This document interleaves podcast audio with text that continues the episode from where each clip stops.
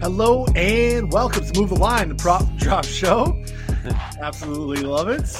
Prop Drop presented by WinBet. Download the WinBet app today.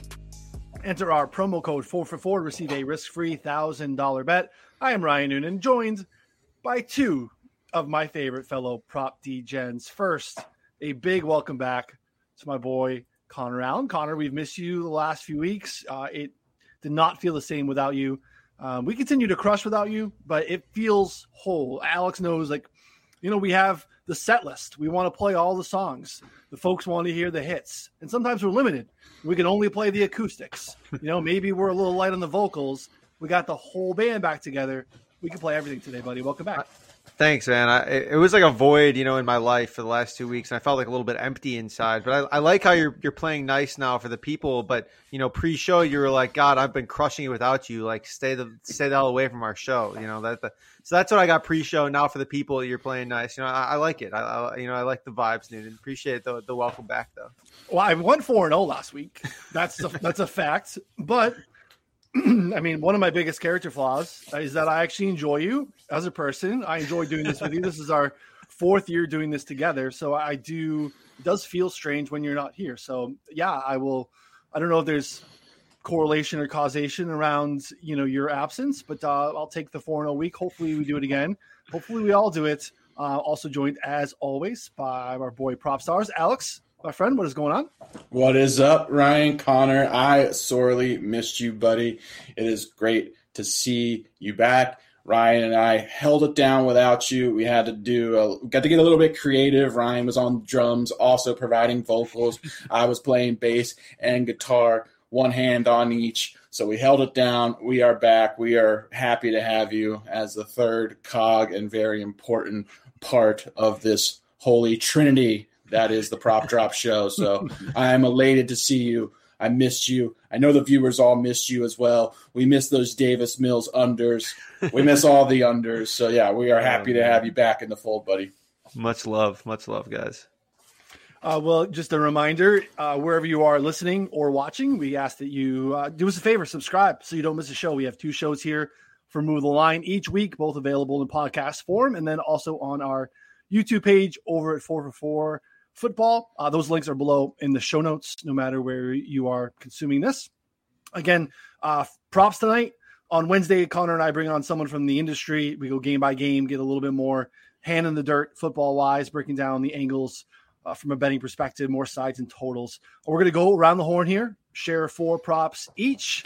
And then at the end, we are going to take your questions. We have a handful from Twitter from this afternoon. Thanks, as always, for those. And then also in the chat, we hope you guys continue to fill it up, and we will handle anything that you have, things that you're considering.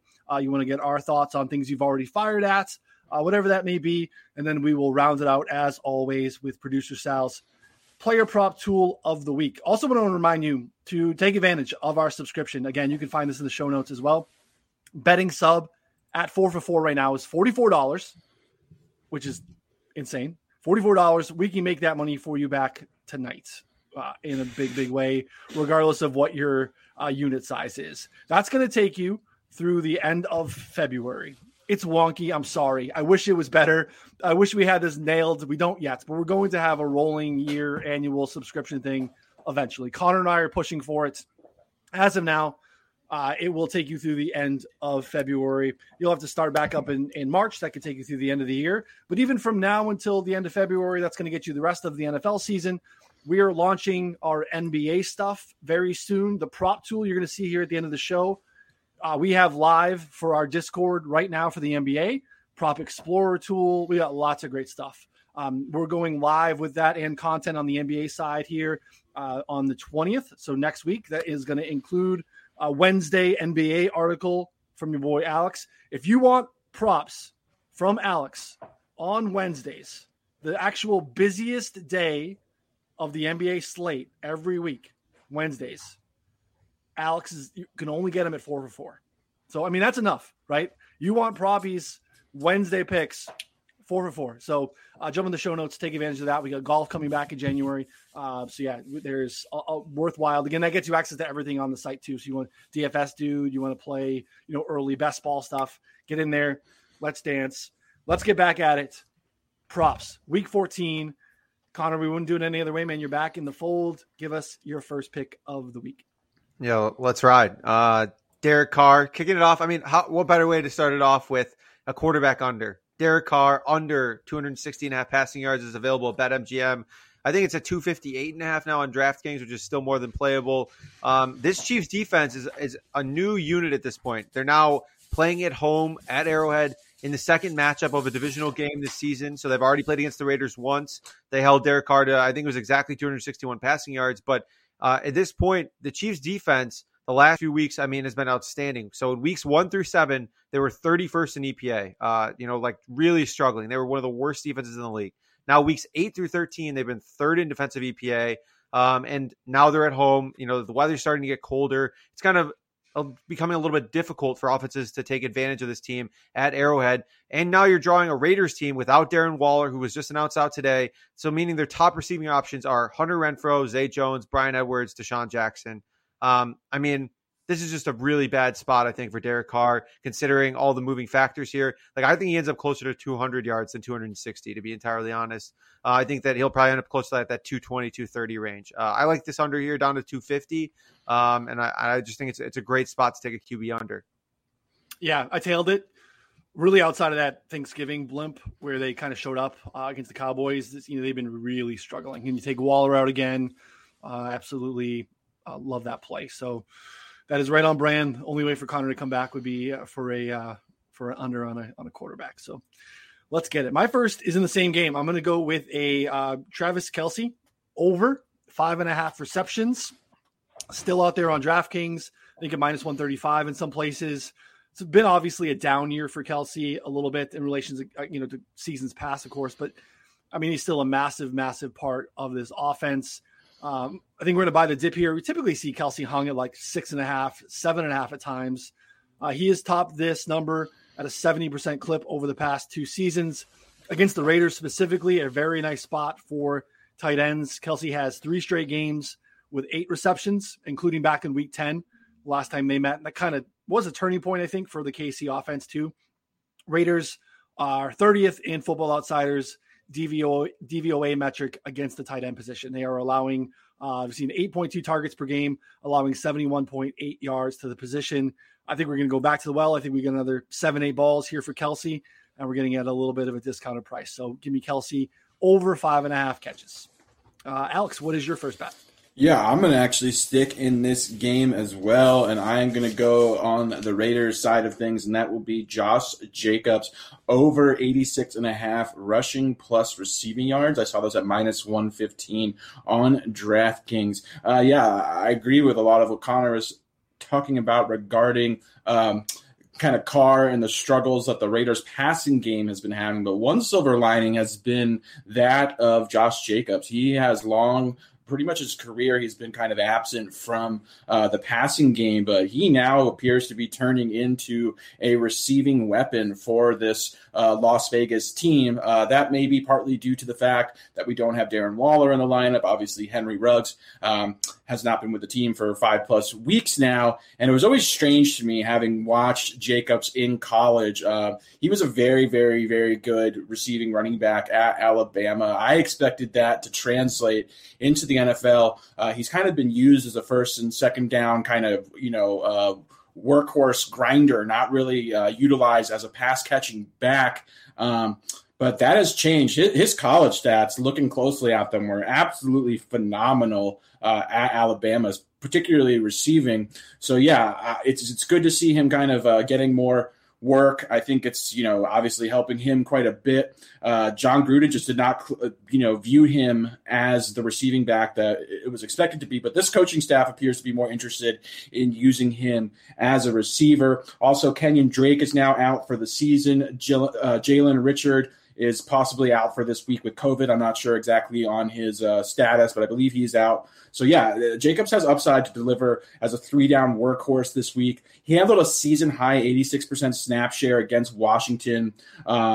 Peyton Barber will be active, but that's only to mix in really on early downs. So I expect Jacobs to, again, receive a 70+% snap rate with a dedicated receiving role as well, which is why I like the combo prop. Also kind of protects you a bit against game script or game flow in the event that Kansas City, you know, kind of piles on a big lead. So either way, I do expect him to be heavily involved with the game plan. Furthermore, looking at the Chiefs' defense in this matchup, we saw Javonte Williams go for nearly 200 combined scrimmage yards last week versus the Chiefs. So yeah, the Chiefs also, you guys mentioned they're a lot better at stopping opposing passing attacks. They struggle on the ground against ground games. So yeah, I believe they rank 26 in rushing DVOA. I'm very bullish on the way that they've been incorporating Jacobs into the passing game. He has 20 targets over the last 3 weeks. I also have him projected at 109 yards, which is a really nice edge looking at an 86.5 yard combined rushing and receiving number. So yeah, I really like this prop quite a bit. I talked about this on our Wednesday show to Connor before the number was out. It was something that I want to look for this week, and then was bummed when it came out at like 94.5. And then I think some groups took some pretty strong positions on the under, and now we're back into like where I thought it would be. So I actually haven't even looked at it. I didn't even know that it had moved this much, but to see it back into the mid 80s makes a lot of sense. Season routes run on the for him this year, Jacobs, 40%. Last week, 80%.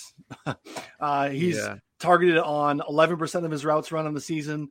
Last week, 24%. So again, like that's part of the appeal here.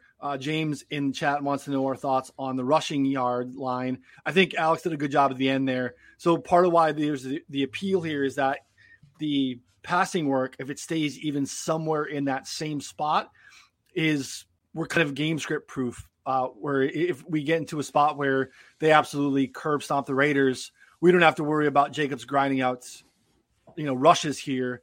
We can get that yards through the passing game, which again seems like an increase in work with all the injuries there, especially with Drake out. So I would lean there on the combined yards, like Alex said, than the 57.5 on the rushing. So good play. Interesting. You know, there's opportunities here where smart groups take an under position and drive a number down. And then unfortunately people want to get in on that and they come in late and they continue to tail it because they think the under is the play and they're betting the pick, not necessarily the number. And like people keep hammering it at like 89, 88 when the play was really trying to short it 5-6 yards higher. And now we can buy back at, 84.5 we're seeing out there on FanDuel. So interesting play. Connor, what is your second one? Yeah, my second one is actually, I think I'm a little bit of a surprise because I, I'm tailing our, I'm going the opposite way here. So Brandon Cooks over 4.5 receptions, minus 130 right now, DK. And our under king, my king himself, Davis Mills, is back at quarterback. But I'm taking one of the receivers' overs. And it felt a little weird, but like when Mills is in and Cooks is playing, like he is just constantly targeted. If we look at his game so far with Mills at quarterback, week 3, he had 9 for 112 on 11 targets. Week 4, he had 5 for 47 on 7 targets against a great, very good Buffalo secondary. And then week 5, 3 for 23 on 5 targets against also another strong New England secondary. Week 6, 9 for 89 on 13 targets against Indy. Week 7, 5 for 21 on 7 targets against Arizona. Week 8, 6 for 83 on 6 targets against the Rams. I mean, those are some awesome secondaries that Davis Mills has played against. And it actually almost makes me like reconsider like my position because I know that Davis Mills is really bad, but like we were cashing unders, pretty much that entire, time against any reasonably good secondary. But now like, he's playing against a secondary in the Seahawks who are 26 in pass defense DVOA, dead last in passing success rate allowed. I think that this number should personally be at like 5.5 even money. So 4.5 at minus 130, I think is, a good bit short. I would also, consider playing Davis Mills over. I can't do it, # for the brand, but, I think that that's probably actually the right side here. But I think that Cook's receptions here is just like the most short. So I like the over here on 4.5.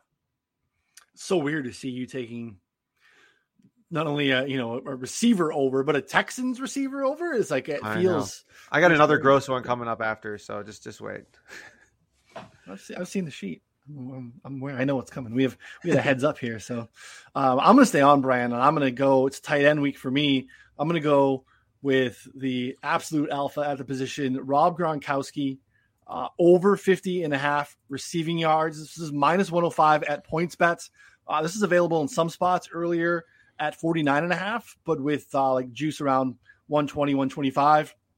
Our boy Travis in Discord, shout out to Travis, did some work on like the value of it, and you're better off taking the extra yard at minus 105 than taking it for a yard shorter at the current juice. So if that's still out there, PointsBet, definitely take a look at that. I think you can make a case that outside of Brady, no one really means more to the Bucs than Gronkowski. Actually, according to The Athletic, the EPA per play rate with Gronk in the lineup, which is 12.2 per 100 snaps, which is insane. 4.8 without him. That's basically the difference between the number one offense in the league and the 13th ranked offense in the league. He has been a dude took a year off and did some CBD and just chilled the hell out and is like basically 85% of the dude that retired or before he retired. Like he's back. He's been an absolute stud. 62.3 yards per game so far this year. He's actually top this number in 6 of the 7 games that he's played. The Bucs run a ton of split safety looks. It's very similar to what the Colts do. And Gronk torched the Colts for 123 back in week 12. So again, we got a really close game, high total. We're expecting, a ton of points here. I love the show. Actually, ESPN does a NFL matchup show. They put it on at like 4 a.m. It's like Matt Bowden and like Greg Cosell. It's fantastic. After I put this out there, they had a clip on Twitter about how they thought that Gronk was a massive part, major mismatch in this play this week. So confirmation bias for me. Give me all the Gronk in the spots over 50.5. He's going to have a nice day. That show is awesome. I mean, love that show. Watch it. It's just like so good. I mean, I don't know. I'm a big fan. I don't really watch it enough, but yeah, because it's on at 4 a.m. and I don't even have cable. I'm a Zoomer. I cut the cable, cut the cord. Yeah, I'm old. I have, a DVR box still, so I record it. And even my wife likes it because she finds it interesting because they little X and O's, like they stop and they show different things. And, you learn more about football with those dudes. So, and Matt Bowden's like, he lives in Elmhurst. He lives right here by us, which is strange. Yeah. Anyway, Alex, bring us home here in number 2. Yeah, there is a rumor, too, that Gronkowski may or may not have been seen in my garden a few times during that year off. I do believe that has some, Lazarus Pit effects where it can bring you back to life a little bit. So, yeah I'm not going to confirm or deny, but very good chance that he was in the garden receiving potential treatment, which has definitely contributed to, this reclamation project, if that's what you want to call it. So I'm going to stick with tight ends as well. Not only am I sticking with tight ends, I am running back a play that we played last week. Couldn't help myself. The value's there. Had to go it. It is a bit juice, though, but I'm sticking with it. It's my only juice play of the week, and that is James O'Shaughnessy, over 2.5 receptions. Saw this at minus 145. Listen, this guy ran a route on 70% of dropbacks in week 13. He had a 26% target rate. That type of usage makes him a very attractive play, despite operating in an offense that is pretty much broken. It is a small sample, but he has a 19% target rate this year. That is precisely the same as Dan Arnold, who is routinely seeing a 4.5 reception line week in and week out. So this Jaguars offense, it doesn't matter who is playing tight end. Their tight end is essentially functioning as their wide receiver one in the offense. So it's more of a bet on the tight end position in the Jaguars offense than it is kind of player dependent. He also led the team in targets last week with 6. This is just, Jacksonville's offense is a tight end funnel. We saw it with Dan Arnold. Now it's O'Shaughnessy. It just creates a ton of targets for the tight ends. He's likely to have an 80% route rate. So, I just think this number probably should be 3.5. I'm just sticking with it at 2.5. He should run unlucky not to hit this last week, in my opinion. I hate to use the word luck, but it did factor in my opinion. So, I'm going back to the well with O'Shaughnessy over 2.5 receptions. I like it. I like his tight end week here, man. Connor, you got to get a tight end play here. I know. I missed the memo. I don't know. I took gross receiver overs and quarterback unders. I'm saving my favorite quarterback under for last, though. So I'm going to go with Russell Gage over 4.5 receptions. Another one, minus 130 here at DraftKings. So Gage has played in 5 games without Calvin Ridley's this season. He has more than 4.5 receptions in 4 of those 5. all except for the Week 10 dud from the Falcons where they, you know, Matt Ryan had 21 pass attempts. Josh Rosen came in and they were just absolutely dismantled by the Cowboys. He's gone over that in every single other game with, you know, 9, 8, 7, and 13 targets in those games. And now they're playing against a Carolina team that is specifically good against the tight end position. And so I think that they are able to lock up Kyle Pitts and kind of force Matt Ryan into checking down to his, you know, safety blanket, which is Russell Gage. So I think that in this spot here, I think the number again is just, it's a full reception too short. That should be like probably 5.5 at even money, or, you know, maybe a little bit juice towards the under. I think that is a better line. So I think at 4.5, you're getting plenty of value in that. Like, he more often than not, he's going to hit 5 or 6 receptions than, you know, 4 or 3. So I like the over here a good bit. Yeah, I like this play as well. I'm fading Kyle Pitts this week. I think there's a very good chance that we see Stephon Gilmore shadowing Kyle Pitts this week, which again would kind of boost Gage even further. Gilmore has been phenomenally as close to a 90 grade on PFF this season. He'd be in the Defensive Player of the Year mix had he not missed, you know, the first 6 weeks of the season. He's playing some phenomenal football, coupled with the fact Carolina is exceptional defending tight end. So yeah, I think Gage is an excellent play this week. We've also seen him routinely smash this number recently, serving as Matt Ryan's security blanket. So yeah, I love that, Connor. Yeah, when we saw Gilmore, that was his first game active, and he asked for Pitts. He asked for that assignment in that first game. So I'd imagine they go right back to the well, take him out, and make Olamide, Zaccheaus, and Gage, beat them, which is going to be an interesting watch. I like the under in that game. It's continuing to get juice. It's dropping a little too much now, but 42.5, 43 earlier in the week made a lot of sense. So I got one more tight end play. I'm going to leave it. I got 3 out of 4 tight end plays this week. I'm going to stay in the same game as Connor. I got Chuba Hubbard under 76.5 combined rushing and receiving yards. I know Prop Stars is on this one as well. This is currently -115 on DraftKings. I think it's out there still right in that mix for the most part. Basically, when McCaffrey hurt his hammy back in September, Hubbard slid right into basically an every down role. There was really no one else. He really wasn't great. I mean, he was solid, but not really spectacular. It opened the door for Amir Abdullah to kind of eat into Hubbard's role, especially on passing downs. And then McCaffrey came back in Week 9. They both really were, back to the bench where they belong. Now McCaffrey out again. And the books basically hung a line that's assuming that we're going to have like 80% snap share of Hubbard again. And I just don't think that's going to be the case. Back in Week 12, when we saw the Panthers last, when McCaffrey went down, we saw a split down the middle with Hubbard and Abdullah as far as the rushing work goes, and Abdullah dominated the passing game work. We didn't see anything in the passing game for Hubbard. So I imagine he sees a little bit here moving forward. But again, like, he was outsnapped 48 to 21% in that game. Again, a negative game script, but still, like, this is probably more of a 50-50 split. Even if it's a 60-40 split, in that scenario, Hubbard's still losing a little bit of like rushing work to Cam. Right, he's going to get cucked at the goal line. There's going to be some of that stuff. So, like, Hubbard's best case scenario is a game script where the Panthers get up and are running heavily, and even then, he's kind of losing to Cam too. So there's just so many outs for this here. No passing game work, Cam eating him up. So I know this got up into like the low 80s earlier. Some sharp places got it. I still think it's a play in the mid 70s. So 76.5 under for Chuba Hubbard. Yeah, I think both of you took it too. Yeah, we both tailed this, right, yeah. Alex? Yes, I did as well. So, yeah, I love that the Holy Trinity are all backing this Chuba Hubbard under. So, yeah, this is a great spot, in my opinion, to fade him. It's a place to be, whole crew back together, playing the hits. Love it. Chuba's going to end up with like 40 combined, and we're just going to party. Oh, I can't wait. Points back in the garden. In the garden. Alex, number 3. Yeah, so I'm going with a bit of a chalky one. This number has been interesting. I've seen it kind of move in all directions today, but I couldn't lay off once I kind of looked in a little bit closer at it, and that is Alvin Kamara over 66.5 rushing yards. Saw this at -115 at DraftKings. No Mark Ingram, no Ty Montgomery. There's a very good chance that we're going to see Kamara get back to that 20-plus carry role that he was consistently receiving early on in the season.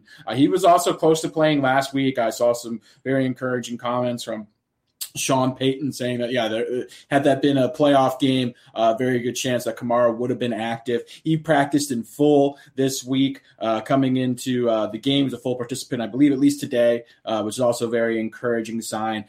We get the tastiest of matchups against a Jets defense that ranks 31st in EPA allowed per rush, 32nd in run defense grade. The Jets schedule has also been easy in terms of rushing matchups, so this is just – by any metric, an absolutely terrible rushing defense, just overall defense from the Jets. This is just a great spot versus Kamara, versus the Jets. I think Taysom Hill's also going to help. I think Hill's going to open up some additional running lanes for him, similar to kind of the way that Jalen Hurts and Lamar Jackson do in those offenses where we see, Miles Sanders and, whatever backs Baltimore decides to deploy. So, I think Kamara is very likely to get between 18, 23, or even possibly more. The depth behind him is pretty much non-existent, like I mentioned, with no Mark Ingram, no Ty Montgomery. So, I think he's getting a very big workload versus a terrible Jets rushing defense. This number at 66.5 was just too low in my opinion. So, I'm riding with it. I think it's a great spot. Yeah, we went back and forth in the Discord about this one this week. Just, concerned about it. Just there's so many reasons that you want to take the over. So, I'm sold there too. The matchup is great. There's some offensive line issues up front with the Saints, but it's the Jets. That's what it keeps coming down to. It's the Jets, and there's no one else there. And his quarterback has a bad foot, and he's got mallet finger, and it could just be handoff after handoff. Apparently, Kamara was close last week, so good job selling us there.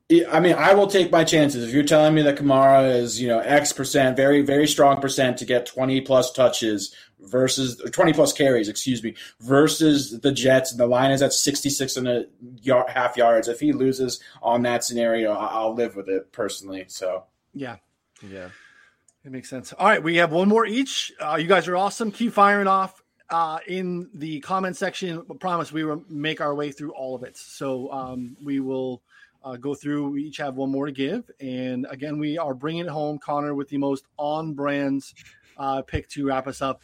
And again, keep firing off here in the Discord, or I'm sorry, in the messages here. Connor, number 4. Yeah, I mean, you guys thought that Davis Mills had a big neck. We're talking about Mike Glennon, the giraffe himself. I'm taking the under 212.5 passing yards. He threw for 187 last week against the Dolphins. Now draws the Chargers. The Chargers are run funnel defense. They've struggled against the run, been a lot better against the pass. 9th in pass defense DVOA, 7th in pass rush win rate, 6th in adjusted sack rate. I think that they're going to make Mike Glennon's life miserable. They're also, I think that Chris Harris is trending towards playing after hitting the COVID list early in the week. So I think that he's in a good spot there for that defense. And the Giants, they're not going to be with their rookie wide receiver. I don't know why I'm blanking on his name, but he's going to be Kadarius out. Kadarius Toney. There you go. Kadarius Toney. And Kenny Galladay and Sterling Shepard are both listed as questionable. I think that they play, but they're probably going to be banged up, not at 100%. So you're looking at a terrible offensive line, a banged up wide receiving core with Mike Glennon against a good Chargers defense. I think that he is going to be way under 200. I think he's going to be at 150, potential point spending opportunity here. I think that this under is a great look. I just don't think that Mike Glennon at this point in his career is not a starting caliber quarterback in the NFL. He's done nothing to suggest otherwise, in the last 2 years. So I'm very comfortable with this under here in this spot. It's a good one. It's one I'm going to have to get on there too. So could be a points bet. I don't know. Are they going to put that out there for us? They typically will by the time Sunday morning. They will, but it depends on how much they adjust the numbers. Sometimes they're the number is 212. Chase Claypool's longest reception prop was 21, and their points bet thing was 38 was the over. I'm that's not even. I mean, we're not funny. That fishy. Yeah, come on, points bet. They took away team totals, the actual projected team total that every other book has out there. Points bet just skips it. They don't even give you that option. They give you the somewhat insignificant next number at minus 125 or something like that. It's I can't find a 17.5. You just want to give me 16.5 and 18.5. I don't want to pay for the 18.5. They know what they're doing. Points bet has been anti-fun lately. And we're going to change that, hopefully. Bring points bet back. Yeah. Make points bet great again. I wasn't going to go there, but I appreciate you making the comment. All right, I'm going to bring home the tight end week here. Unofficial, I didn't know it was tight end week. I thought National Tight End Week was a couple weeks ago, but it is week 14 here on the Prop Drop Show, Move the Line edition. Austin Hooper, over 3.5 receptions. This is still out there at plus money. So absolutely love this here. And Njoku's been ruled out. He's accounted for 16% of the targets for the past 2 weeks. A large percent of his route runs he's been targeted. Harrison Bryant also out with a high ankle sprain. This is a team that loves to run two tight end sets. They are down to just one tight end. So you're basically looking at a spot where Austin Hooper is looking at 90, 95% snap rate here. He is between 54 and 70 in the past 3 weeks. He's just not going to be able to come off the field here. And Baltimore is as friendly as it gets against the tight ends. They are allowing the fifth most yards and fifth most targets per game to the position.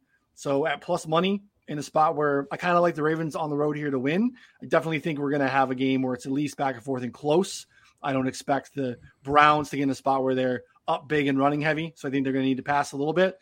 And what are we dealing with here? Rashard Higgins, Donovan Peoples-Jones, the ghost of Jarvis Landry. Like, I'm not really concerned about really anything that Cleveland has from a passing standpoint. So Hooper at plus money, over 3.5 receptions is one of my favorites of the week. So Alex, bring us home, and number 4 for you. Yeah, last but not least, I've been going running backs pretty much besides my tight ends. I'm going to stick with that theme as well. I'm going with Monty, David Montgomery, over 58.5 rushing yards. Saw this at minus 115 on DraftKings. Monty's gone over in 5 of 8 games that he's played this season. He's averaging 70 rushing yards per game. Coming off of a 21-carry, 90 rushing yard performance last week against the Cardinals. He handled 29 touches. He only ceded 4 carries to Khalil Herbert. He is clearly the guy that the Bears really trust in this backfield. I also like the fact that Justin Fields is going to be behind center. I could see the Bears really running the ball even more than usual. The Bears are also one of those rare teams that run the ball when they're down or when defenses are playing prevent. You just rare teams, offense. You mean terrible offense. Yeah, terrible offenses. Yeah, you see, the Titans do this as well, you know, as a combination to protect Fields, prevent him from making turnovers, and just to pick up some positive yards. They'll take them any way they can get them. So, I'm confident that in any scenario, even when, you know, the Bears are trailing 20 points potentially to the Packers, if they will continue to run the ball in the third and fourth quarters. The Packers aren't necessarily a run funnel, but they are somewhat vulnerable. They rank 23rd in EPA allowed per rush, 14th in run defense grade. They rank 27th in rushing DVOA. The Bears, on the other hand, rank 23rd in pass rate over expected. They're likely to go run heavy this week as long as they can get away with it. I'm really loving Montgomery. Mentioned how committed they are to running the ball in addition to protecting Justin Fields. So, I think Monty over 58.5 rushing yards is a great bet this week. Bears bus driver never lets the bus get cold. Like, they never turn off the engine. Bears are trying to get out of there as fast as possible. So run that season. I think that with Fields back too, like, they clearly showed that they didn't really know what to do with them. So they just ran the ball. And I think that they go right back to that. I think that this is a big, I've been looking find the best way to attack this. I think that the number is probably playable up 65, 70, honestly, just because he's going to see 15 to 20 carries. I think there was if there's a 14.5 or 13.5 rushing attempts for Monty, I'm definitely smashing that too. I think that was available, but I didn't, I didn't look into it enough to really feel comfortable playing it. But I think that's a great angle. Thank you. Love it. All right. We will give you the rundown here. In summary here, we'll start with what do we got here? Connor first. Connor's props. Derek Carr under 260.5 passing yards. There's minus 115 at BetMGM. Brandon Cooks over 4.5 receptions on DraftKings at minus 130. Also, Russell Gage over at 4.5 receptions as well. Same price on DraftKings. And then, of course, Mike Glennon under 212 passing yards. That is available in multiple spots, minus 110 on Caesars. My props for you here. Travis Kelce over 5.5 receptions on DraftKings, minus 135. Rob Gronkowski also over 50.5 receiving yards, minus 105 on PointsBet. There are some 49.5s out there. Chuba Hubbard under 76.5 combined rushing and receiving. It is across the board at minus 115 on DraftKings, both the Proppy and Connor stamp of approval there. And then Austin Hooper as well, over 3.5 receptions plus money out there on DraftKings. And then Alex's final props as well, Alvin Kamara, over 66.5 rushing yards, minus 115 at BetMGM. Montgomery as well, over 58.5 rushing yards, minus 115 on DraftKings. James O'Shaughnessy, we're going back to the well. We're going to hit it this time, over 2.5 receptions, a little bit of juice on DraftKings. And then Josh Jacobs combined, rushing and receiving, over 86.5 on DraftKings. The chat is telling us there are some 84.5s out there on FanDuel. So jump into those. We have some Twitter questions we're going to run through. And then again, we continue to see these ones pop up in the chat. You guys are awesome. We will get to you there as well. So first Twitter question is from JMD. Can you discuss in-game prop betting strategies? I had a little success in small sample, betting a player who I liked, but I thought there was no value in the line if he had no catches in the first drive. Did he get lucky? He wants to know, is there any sound strategy or tips? I know, Connor, we've touched on this a little bit. Like, the live market itself is really soft. Like, you know, there's just a lot of volatility from book to book, who shuts stuff off, when. I mean, if you have the means and the ability to watch games with books open, I highly, highly recommend doing so.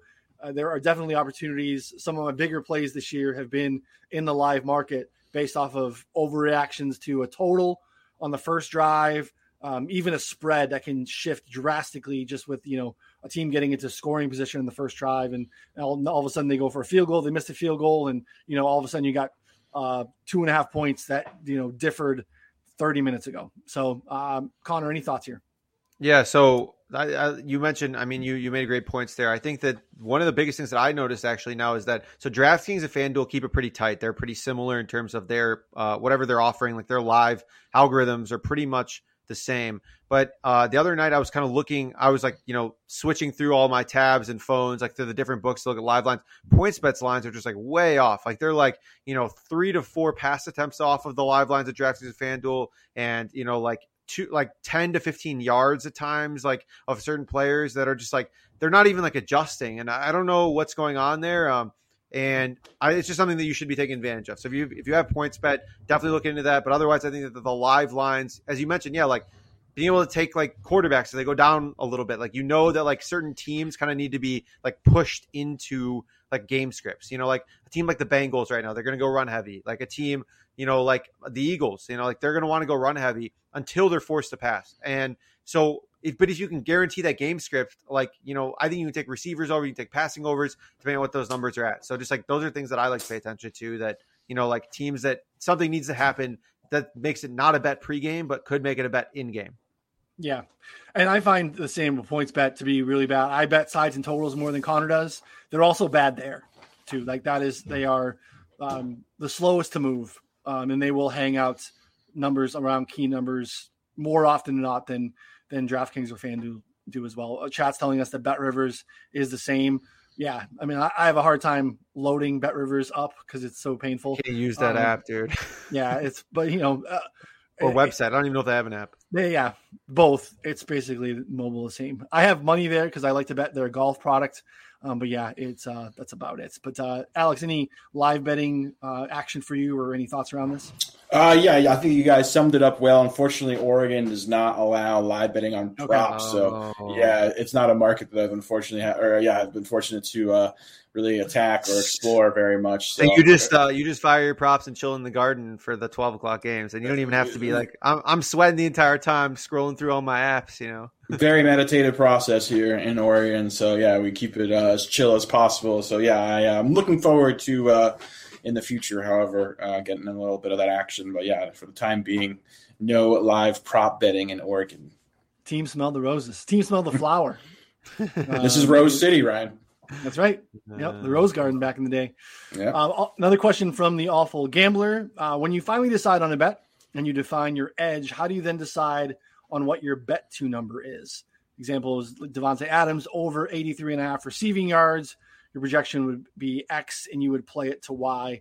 You know, Alex, any thoughts around how you determine that? Yeah, I think it's somewhat of a touch and go process. Obviously, I'm looking at my projections coupled with yeah, just trying to figure out how big the edge is. Generally speaking, I want to say there's something of like a 5% threshold that I sort of lean on. But yeah, I think each individual case has its own unique sort of process or properties. So yeah, I don't really have a strict guideline that I follow as far as like what number I will play something to. It's just kind of a combination of various factors. Do you guys kind of lean on any specific strategy with that? I agree with that. I think our prop tool bakes in some of that too, to give you an understanding of the value, you know, depending on how you think the projection is, you know, bumping up if you think there's a massive edge in the projection where you would take it to. I think looking at our, you know, Prop Explorer tool as well, where you can see how often a guy is going over that number and, you know, carrying it comfortably. I think to your point, I don't think there's a magic bean to take with it. I think that there are, you know, some differing factors depending on the player and the prop too. Connor, any thoughts here? Yeah, I think you just need to like reevaluate like what you consider taking it at. So like I just, you know, said that I'd play Derek Carr down to 250. Like I would definitely still take Derek Carr under 250 passing yards. But like would I take in 245 or 240? You know, like probably not. I think that's we're kind of pushing the edge and it's eliminating our edge. So I think you have to kind of like constantly reevaluate your prop at different numbers and like kind of think, you know, in a range of outcomes type of thing, type of mindset. Yeah. And that's the same thing where, you know, Alex and I went on this a little bit last week where you get into this situation where they're maybe a book doesn't move the line on the prop, but they start to move the juice. And then you have to start having the conversations where, okay, I like this at minus 120. Do I like it at 145? Do I like it at 150? I'd much rather have them give me another yard or two, and then I'll pay down, you know, a little bit more juice because I feel better in the projection versus what I'm going to have to lay to get the return I want. So those are all like, I don't know that there's a perfect way, but I think having a process, sticking to it and tracking it, I think is really important too, you know, being able to understand, you know, what that looked like when you made the decision, where your bet to number was. That's something that's going to be really important to us in the NBA. Like we're going to be actually requiring that as far as like our posted bets, because the NBA numbers move even like there's an NFL slates every day in the NBA and those numbers move drastically. When someone like Alex comes in and makes a strong position on a play, you know, you could get it 2 hours later and it looks very, very, very different. So we want to make that accessible to all of our readers and users. So yeah, I think tracking that process and laying it out beforehand will help you be a smarter, better. And that's really the goal. AP Picks wants to know what are our thoughts around Laquan Treadwell over 33.5 receiving yards. He has some interest in his reception prop, which is not currently posted. Yeah, I mean, it's Jacksonville. They are giving meaningful snaps to Laquan Treadwell in the year of our Lord 2021. I mean, I thought he was going to be decent as coming out as a prospect. It never happens. 33.5. Anyone have a lean on Treadwell there?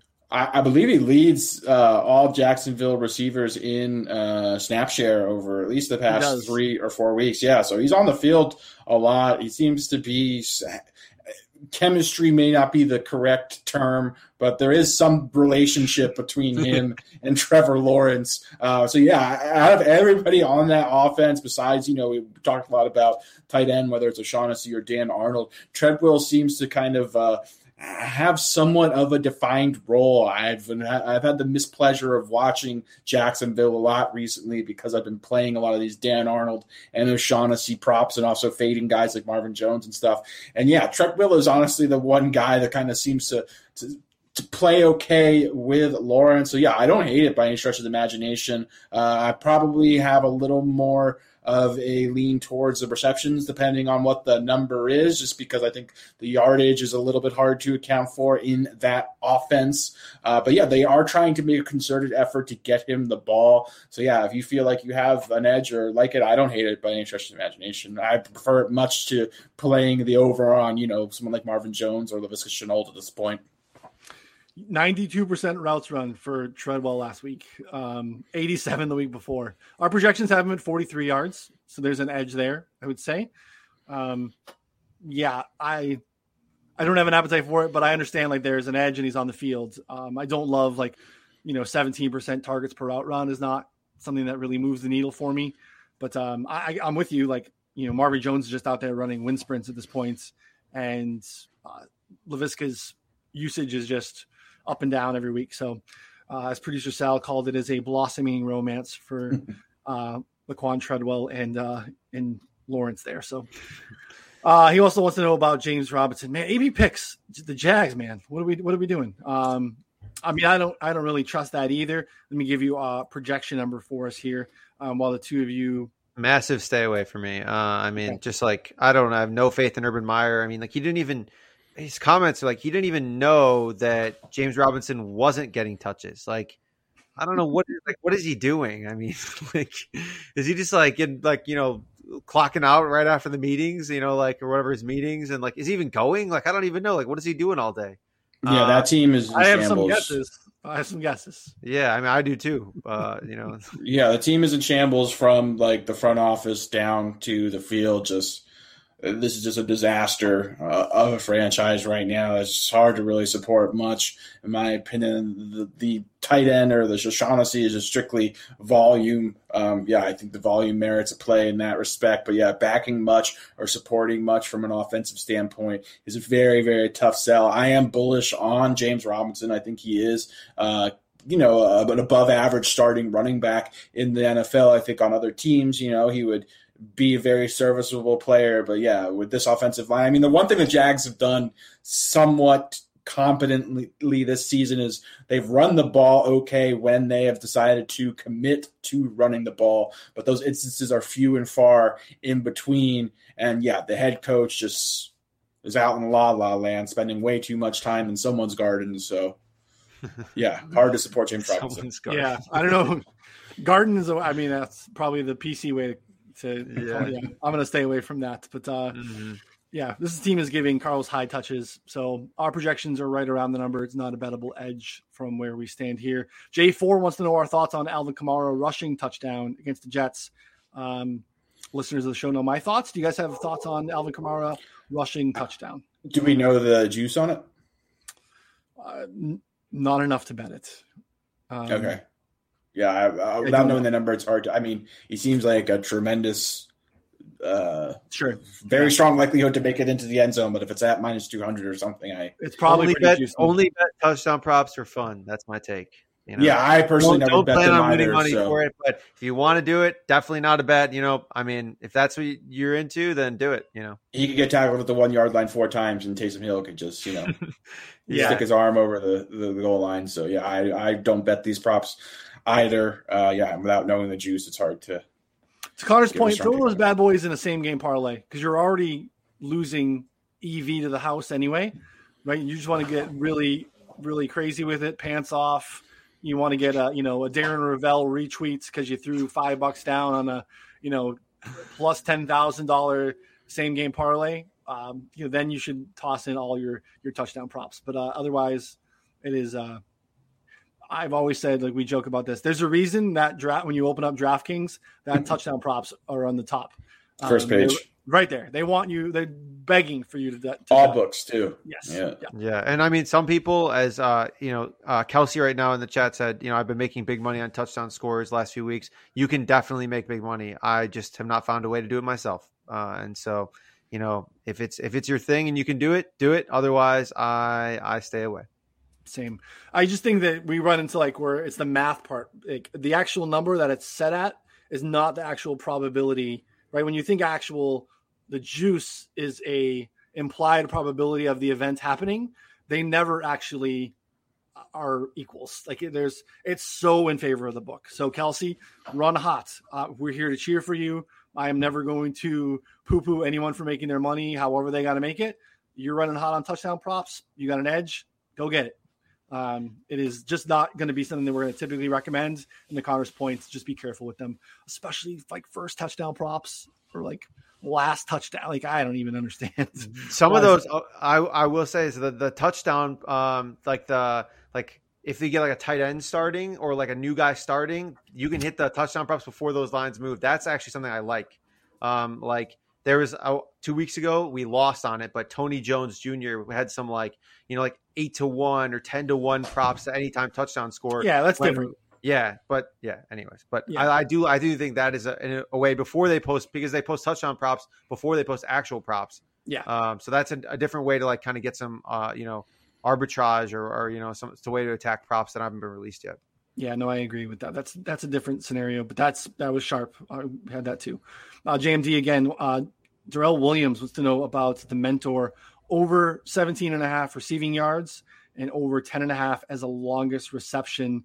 Yeah, I mean, he's been involved more in the passing game as of late, trying to get you a projection number on him here. Either of you have a feel for this?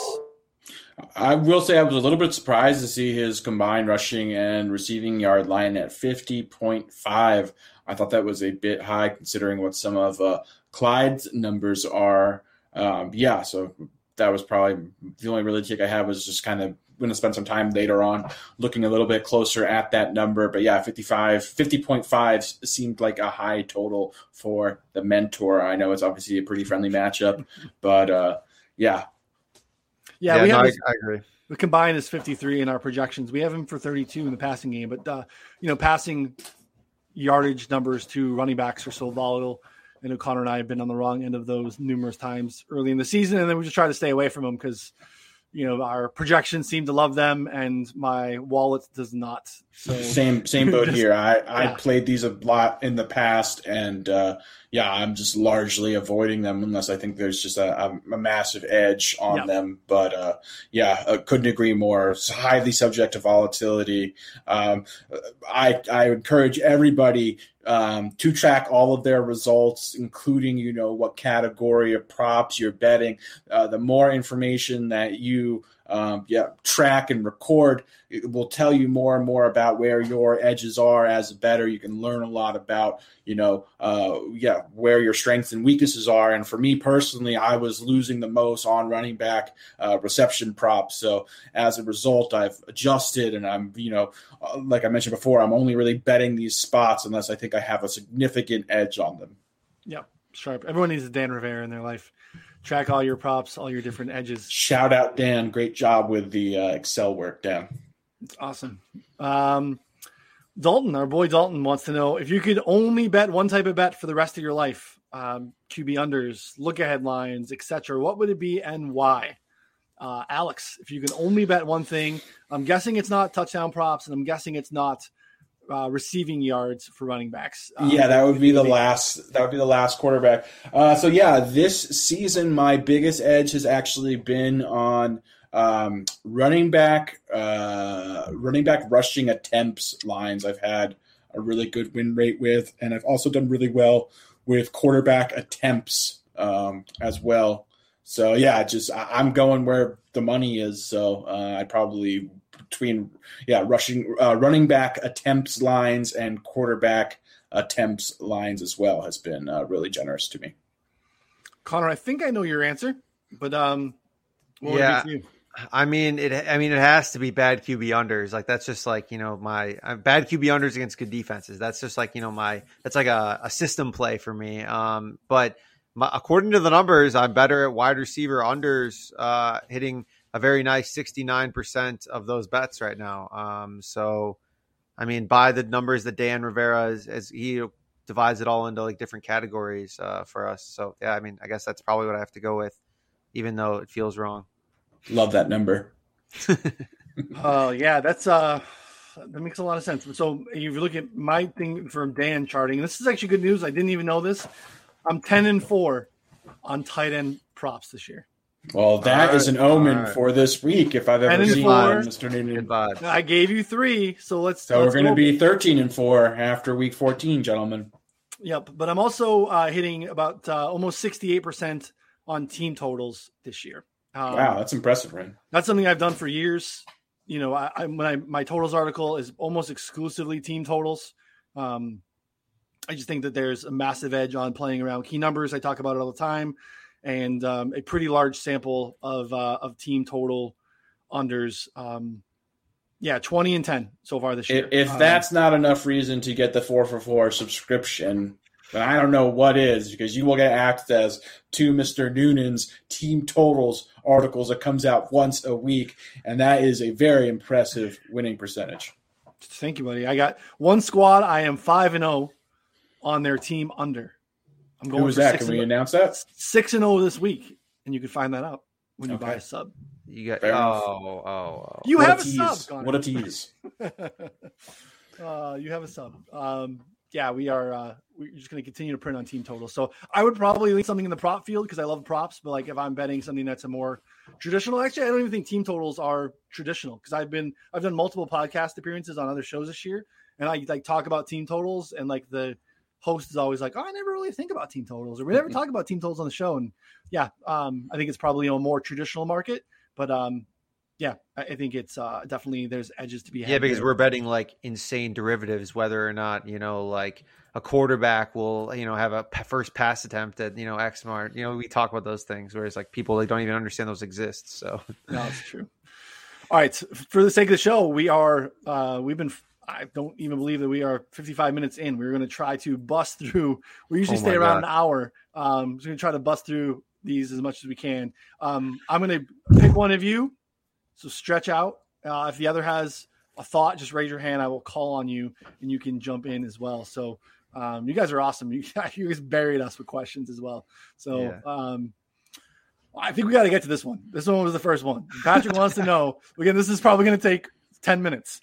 Patrick wants to know who would win in a 1v1 fight between myself, Connor, and Alex. Alex, I'm going to kick it to you. I know Connor's thoughts. Connor and I had an argument with some other people about who would win races. Like, I know Connor is, I know his thoughts here. Alex, what do you think? Yeah, I think this is a fantastic question. I'm down to spend as much time as it possibly takes to get to the root of this answer. So yeah, it does depend on if, you know, Ryan and Connor make some type of agreement before we step into, you know, the squared circle or octagon. Do they decide to take me out first and then settle their differences? But in a scenario where it's like to the death and there can be no, you know, alliances, alliances made ahead of time. I want to back myself. I do have a background in Greco-Roman wrestling, which I do think will benefit me. I also took some jiu-jitsu classes in the past. So, yeah, I do think that will help me. I do think that Ryan and Connor may have a cardio edge. So I'd probably have to dispose of them quickly or else I might gas because it's been a long time since I've wrestled or done jiu-jitsu. But, yeah, that's my campaign. How tall are you, Alex? I'm 6'1".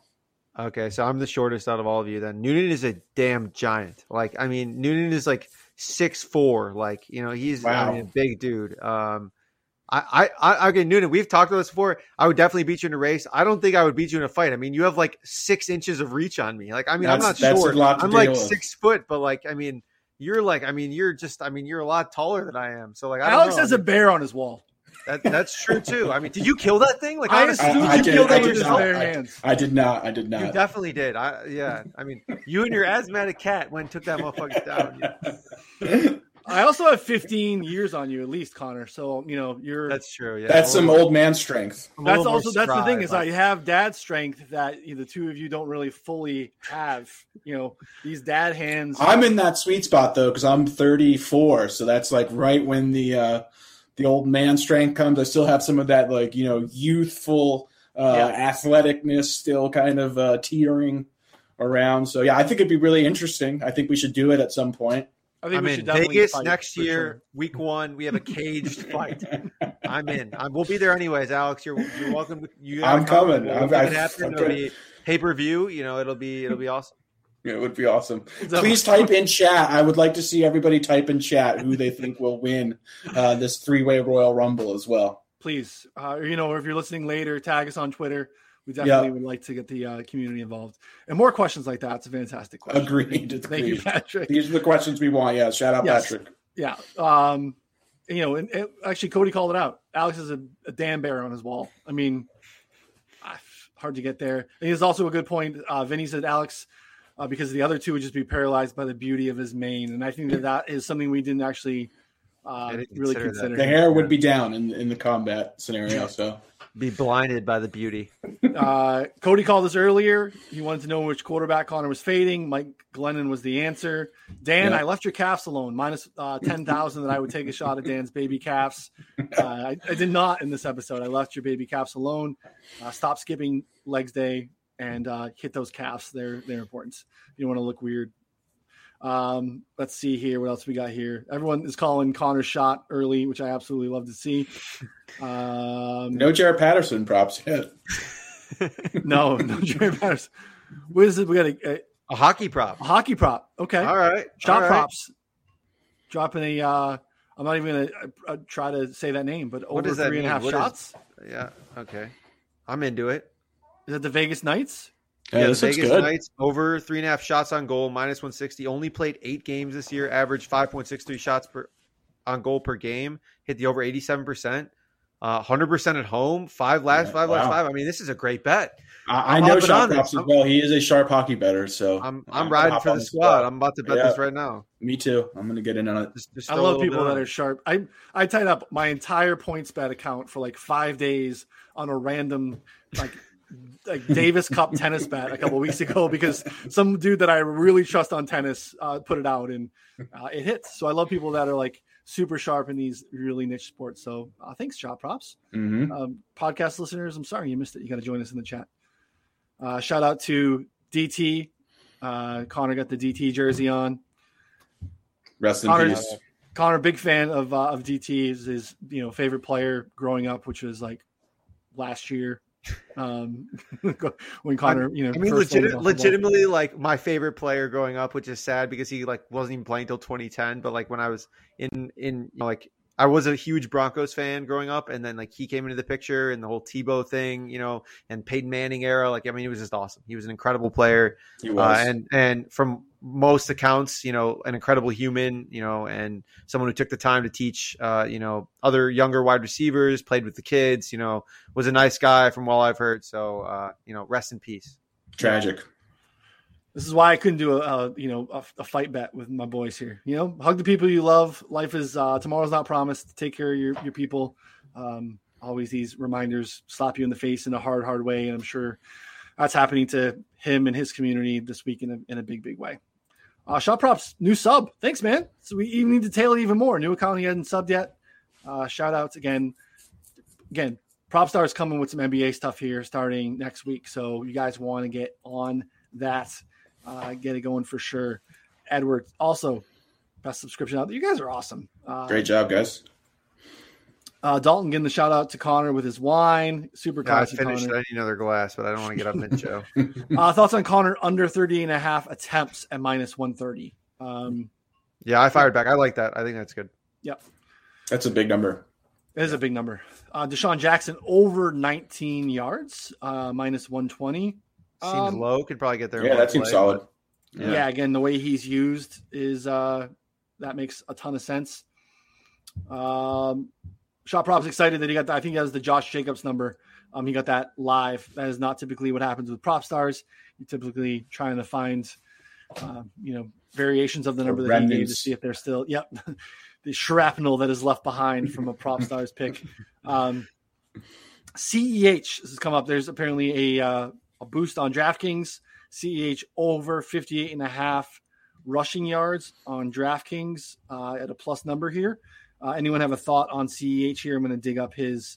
Yeah, it doesn't seem like a bad number. I think his actual number, I want to say, is 60 or 63, between 60 and 63.5. The Raiders are somewhat of a run funnel as well. They have a very aggressive pass rush with Ngakoue and Max Crosby. I believe they rank first in pass rush grade as well. So, a good way to counter that is by running the ball, taking advantage of an overly aggressive defensive line. The Chiefs, however, don't tend to do that even kind of when teams are inviting them, which would be, an argument against the spot. So the mentor is also in the backfield. I don't think, CEH has had some durability concerns. So, yeah, I'd lean over on it slightly, but with the involvement of the mentor coupled with the Chiefs, still wanting to pass the ball as much as they do, I don't personally love it.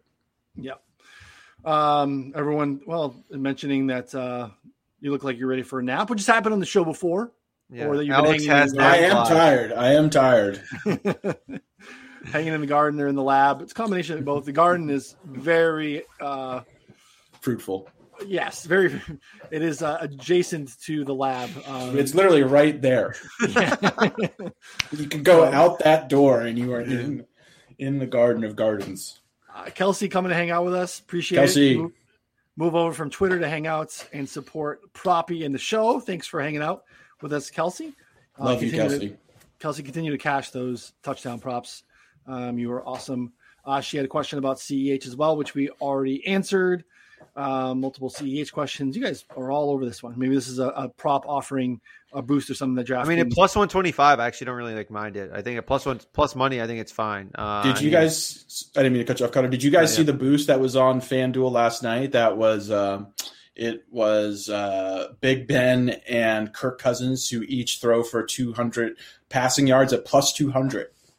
I did not. Oh. I missed that one. That sucks. That's amazing, right? That was free money, yeah. That was free. We could bet up to $200 as well. Ooh, oh, wow. They never let you do that. I know. It was amazing. Congrats. Connor Olson, love Josh Allen over 39.5 pass attempts against. I think that's interesting too, right? Pass funnel Bucs defense. Bucs defense is good against the pass. We need to kind of move past that.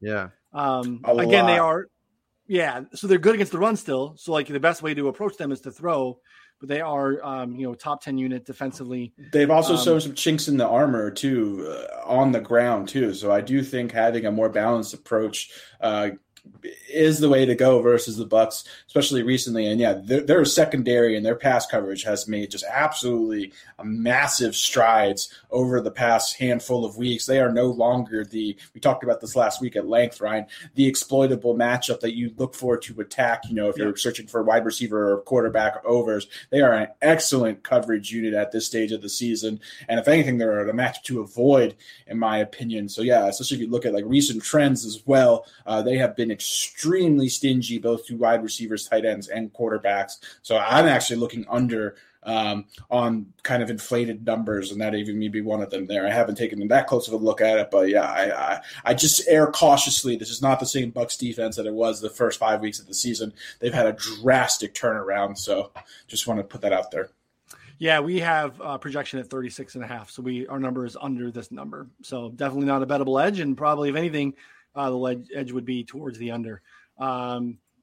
Fred wants to know about Gibson over 66.5 yards. We have Gibson at 68 against Dallas. Again, not a bettable edge, in my opinion. Kelce with his shout-outs on Claypool, over under 10 seconds on a celebration. Not a great look for Claypool there, for sure. Let's see what else we got. Tight end week. Hell yeah, Dalton. Let's get it. People want to know about Connor's wine and about how you get an asthmatic cat. It's a long story, I can tell you that. Let's see if there are any thoughts on Jarvis Landry based on the game script and last game, how depleted the Ravens are. Yeah, I mean, receptions you can get me, but it's juiced up at this point. He's not a dude that I want to attack yards with how he's played, so he's pretty much a stay away for me. Either of you have any feelings on Jarvis Landry? Yeah, I think you summed it up well, personally. Ryan, how about you, Connor? Yeah, I'm coming around on the Browns passing game and like the over on that game, but I think it could be a little bit more spread out. Maybe Hooper gets you some, maybe like a long Donovan Peoples-Jones. I don't know. Do you guys have a take on getting a Nick Chubb line under 70 yards? I know, obviously, we're 8 for 16 2 weeks ago, coming off of the bye. Obviously, no Tyler Conklin is going to be a significant loss for this Browns offense. But, this is maybe the first time I can remember, at least in the past 20 to 30 Nick Chubb starts, that we've seen his rushing line under 70 yards. Just curious what your guys' take on that is. He's got such big playability where it's like it's – I'm sure that this is sometimes maybe a leak in my process where I can easily envision a big play like that crushing an under on yardage, and someone like that I'd rather play. If I'm going to play an under on Chubb, it's probably going to be on like an attempts situation versus yardage, because he's so talented against any defense. He can just house one. So I bet the lean is probably under, but it's not a play for me. Yeah, market is efficient there, I think. Alex is going to have a props article in 4-4 on Wednesdays. So again, you want to subscribe and take advantage of that.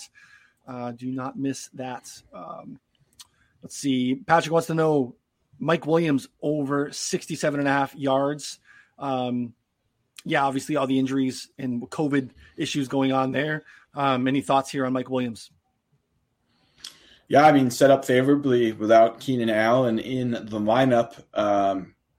Yeah, hopefully he's getting double-digit targets that you'd look for. So, yeah, I think it's an over or no play. The ADOT, though, while it's very deep, so I'm hoping that they kind of allow him to have a more diverse route tree and kind of pick up some of those high-percentage routes that Keenan was running, you know, closer to the line of scrimmage, get the ball in his hands. If they're going to just kind of lean on him as the big play guy, which we've seen, you know, with Keenan in the lineup, I'm a little more concerned with it because, you know, that's subject to a lot of volatility. Those are the lowest percentage passes to complete when they're down the field. You also have to, you know, worry about pass interference calls on both sides. So, yeah, I'd lean over. It's a little bit tough because we haven't really seen Mike Williams in this offense without Keenan very much. But, yeah, for me, it's an over or nothing, but don't have a strong take. Totally depends on his role. I think that's what it comes down to, what they kind of routes they're having run. So you said it well, but that's, I think, something that could be a great in-game live betting opportunity. He also wants to know about Zach Wilson's attempts over 34.5. We have him at 35.5. Not a bettable edge, in my opinion. Chill. You're correct. It is the Jets. My team total under run is on the Jets. This is a avid subscriber of yours, right? So take advantage of the Jets unders anytime we can get them. This week against Saints team that we don't trust offensively, but the defense is still pretty stout, and Jets are not getting to 20. So, and we got Alvin Kamara. Yep. All right. That about does it. You guys are awesome.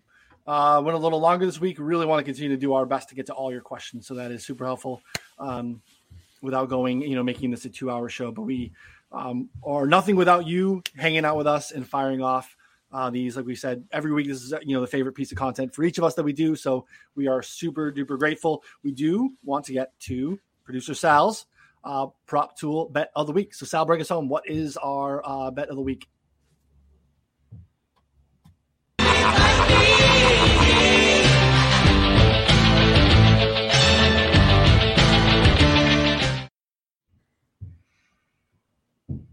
All right, Sal, hit us with it.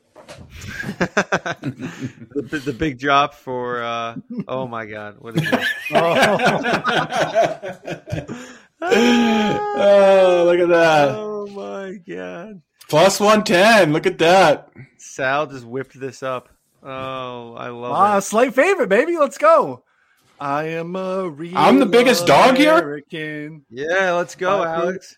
Oh my gosh, bet on me. Sal thinks you've been in the garden too much, bro. I mean, guess so. I mean, look at those guns, baby. Of course I'm the favorite. I think Connor is the Undertaker. If I'm not mistaken, that looks like the Undertaker's outfit. You got Noonan filling in as Hulk Hogan, and I'm not quite sure who. Is this Virgil over here? Virgil's getting headlocked. It might be Virgil over there. So, Ric Flair. I'm Ric Flair. Okay, so the chest slaps were just happening. Where's Alex's those cat? Chops. I think if Alex is going to be the dog, that's a big edge. His cat has got to be in there. I'll have 3 cats on my shoulders just ready to. I absolutely love it, Sal. Thank you again for the event. If you guys are listening on podcasts, thank you. We super appreciate it. The YouTube stream is the way the show is intended. There's a wonderful graphic up right now if you're listening via audio only. All right, take us home. What are your props? All right. We got Davis Mills under 4.5 rushing yards. This is minus 105 on DraftKings. The snail. I love him laying on the ground. There's some Jordan 1 spikes he's wearing too. Those are fresh. It looks good. Yeah, this is a nice value play. Under 4.5 rushing yards. I imagine that neither of you have a strong lean, but we probably think it's a good play. He runs like a prime Jay Cutler. Dude, yeah. I mean, he's gone over that twice all season. I'm in. I'm fully in. I needed a way to bet on Davis Mills, so there you go. Some extra action. It's great, Sal. Yeah, man, a little sloth action, too. You got another one for us? You got 2 this week? Oh, he's got 2 this week again. He keeps giving us 2 with a rushing prop on the quarterback. This Ty Johnson. Yeah, we got Ty Johnson. Over 20.5. I looked at this, actually. All right, I like it. This line opened at 39.5 apparently. I saw it. Yeah, I took some under on that. I took a little piece, but wasn't able to get it out. 20.5. I mean, this guy's going to get. I know it's the Saints, but I mean, there's no Tavon Coleman, and obviously no Michael Carter.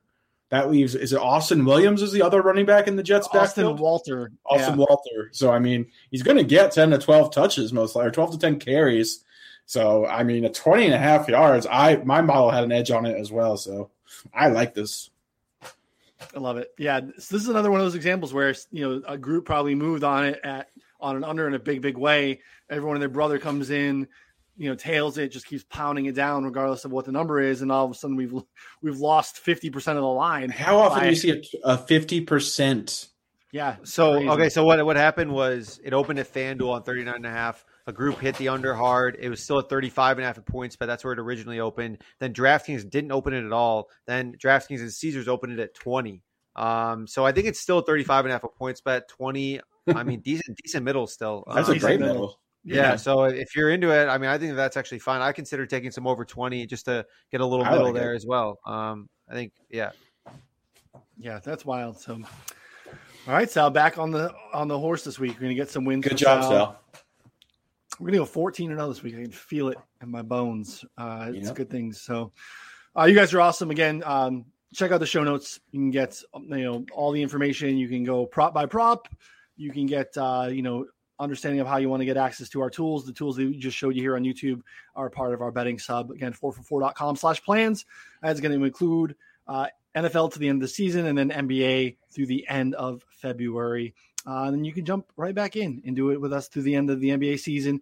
Buy your annual subscription in March, take you home all the way to next March. So you guys are the best. We appreciate it. So for Connor and Alex, I am Ryan. We will see you next week. Thanks, everyone.